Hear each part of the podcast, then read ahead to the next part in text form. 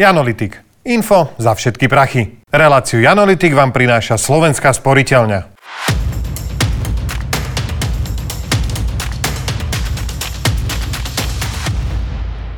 Aké krásne a romantické je prechádzať sa len tak vo dvojici po nábreží. Ó. Ale milióny ľudí túto šancu nemajú, pretože sú single. A tak zúfalo surfujú po Tindri a snažia sa nájsť svojho soulmatea niekde medzi fotkami typkov s kaprom a selfiečkami z posilky. No a to nie je tá najhoršia vec. Najhoršie je, že single ľudia sú na tom horšie ešte aj finančne. O tom, prečo je to tak, sa porozprávame s našim analytikom v dnešnom valentínskom špeciáli. Matej, podľa výskumu osobných financí rezervnej banky St. Louis majú páry až o 60 tisíc dolárov vyšší majetok. Rozdiel sa navyše zvyšuje. Pred desiatimi rokmi to bolo, že o 25 tisíc viac.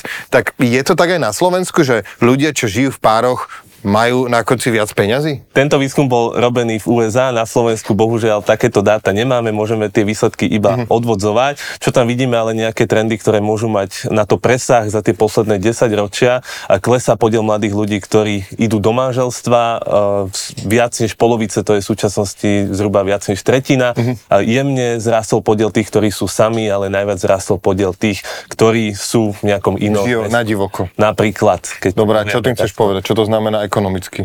Ekonomicky to môže znamenať, že do manželstva e, môžu vstupovať práve tí, ktorí majú na to peniaze, mm. sú relatívne bohatší a možno tí, ktorí peniaze na tú svadbu nemajú, to radšej odložia. Aha, čiže to nemusí znamenať, že oni tým, že sú v manželstve si akože majú viac peňazí, ale že, že práve preto, že mali viac peňazí, si môžu dovoliť svadbu aj z do manželstva. Nejakú časť to môže vysvetľovať, hej. Aha, to nie je zlý insight. Dobre, ale keby sme sa pozreli teda na tú druhú časť, že naozaj by sme predpokladali, že to, že ste v páre, môže spôsobovať, že máte väčší majetok, tak e, tu sa mi tlačí druhá otázka, ktorú už za mňa kedysi vyslovil Igor Timko. Čím to je? Čím to je? Podľa tohto výskumu e, bohatstvo tých ľudí, ktorí sú v manželstve, to čisté bohatstvo je asi trikrát vyššie ako tých ostatných ľudí. Wow, trikrát toľko? Wow. Trikrát toľko. Je to vyššie, aj keď to predelíme na, na počet osôb.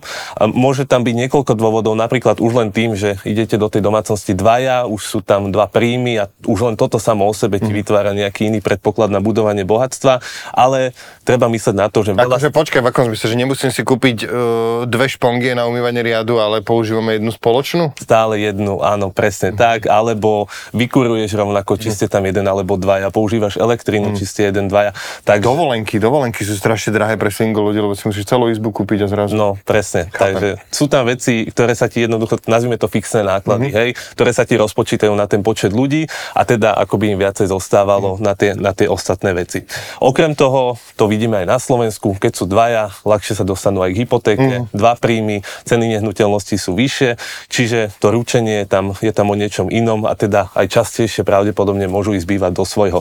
Keďže ten koncept čistého bohatstva je postavený na tom, že sa zoberie akoby hodnota majetku minus tie dlhy, ktoré majú a, a my si zoberieme zase, že ceny nehnuteľností, ktoré častejšie asi vlastne práve ľudia, ktorí sú v nejakom vzťahu, a, rapidne rástli za posledné mm. roky a odpočítame z toho ten dlh, ktorý za to na začiatku dali, tak sú pravdepodobne. A čiže vlastne, že pravdepodobne to najviac nehnuteľnosti potiahli. Môže byť, áno. Mm sú v tomto nejaké rozdiely medzi ľuďmi, ktorí sú vzdelanejší a menej vzdelaní?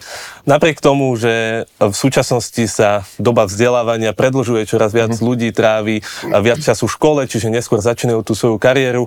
Často sú potom akoby znevýhodnenejší mm. oproti tým, ktorí začali ten svoj kariérny život skôr. Už skončil som strednú a idem hneď čašníka robiť a mám 6 rokov náskok, lebo niekto išiel na výšku. Presne tak a tomu, keď si ešte pripočíta, že v niektorých krajinách musíš platiť za vysokoškolské mm. vzdelanie, že oni vlastne majú nejaký dlh, ty ho nemáš, ale potom zase, keď sa ti skončí uh, tá tvoja škola, škola, ideš do práce, tak veľmi rýchlo vieš tento, tento náskok dobehnúť. Lebo akože si vzdelaný a máš vyšší plat. Áno. A je to tak, akože rýchlo sa to nejak pretne, že pár rokov si tam znova. Dobre. Presne tak, vieš, veľmi Takže rýchlo. oplatí sa ísť do školy. Oplatí sa ísť, oplatí sa vzdelávať a teda to nadvežeme ešte aj na tie, na tie vzťahy. Hovorili sme o tom, že páry teda majú vyššie bohatstvo a môže to vychádzať aj z toho, že niektoré výskumy ukazujú, že najčastejšie si nájdeš partnera z rovnakej socioekonomickej mm-hmm. vrstvy ako si ty, čiže keď ty si vzdelaný a máš potenciál na dobrý plat, veľmi často si takého partnera aj nájdeš a hneď tá krivka je veľmi uh, racionálna. Že, spoja, že sa spoja dva vysoké príjmy, hej, tak. na rozdiel od dvoch príjmov, ktoré sú, dajme tomu, že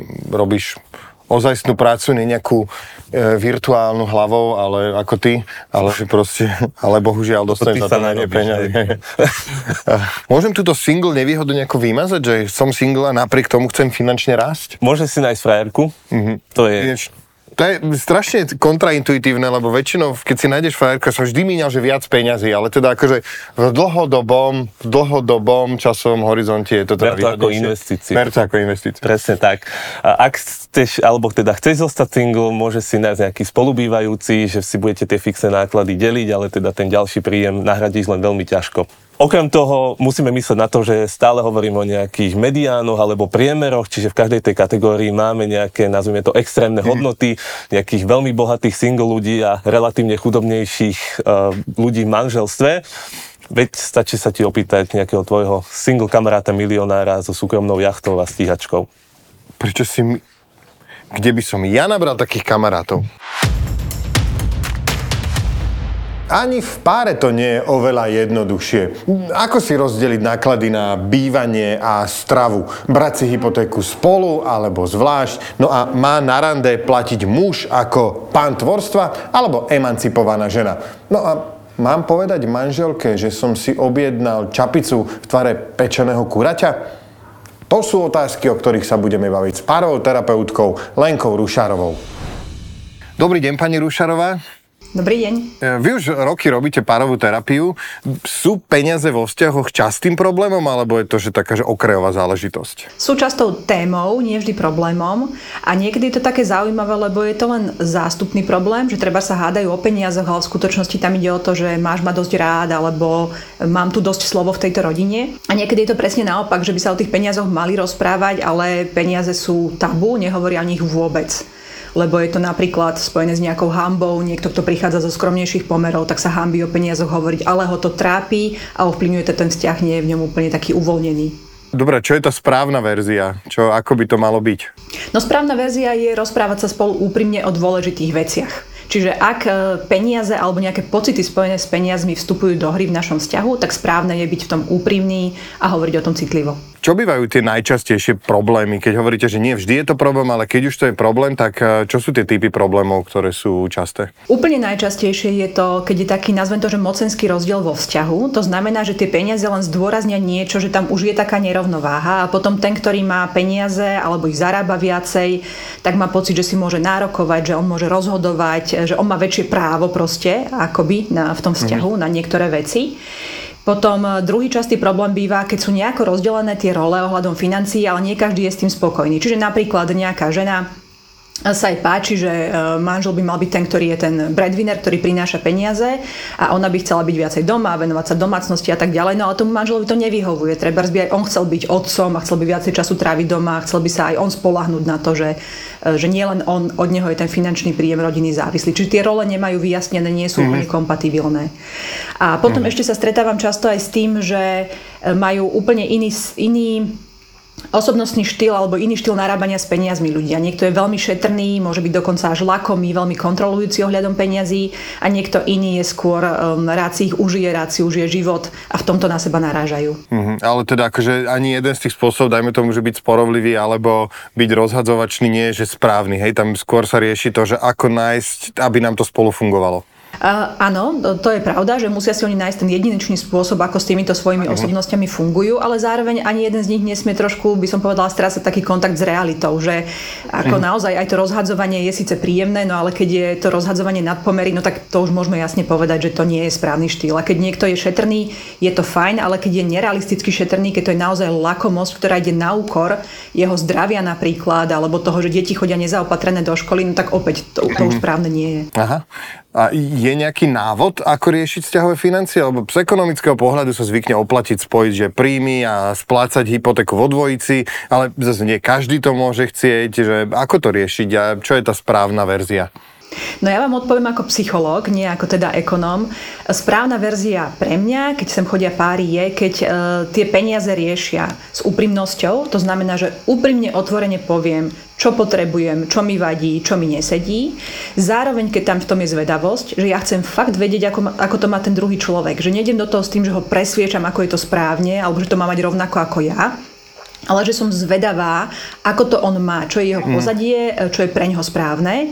A potom taká tretia vec, že keď do toho vnášajú kreativitu, to znamená, že sú schopní nájsť nejaké riešenia e, šité na mieru, že ako to my dvaja budeme mať, niečo, čo som čítal v nejakom magazíne alebo čo nám hovorí finančný poradca, ale čo sedí konkrétne nám dvom. Wow, uh, to je veľmi zaujímavá myšlenka, pekná. Myslím si, že z tohto by sa veľa ľudí mohlo poučiť.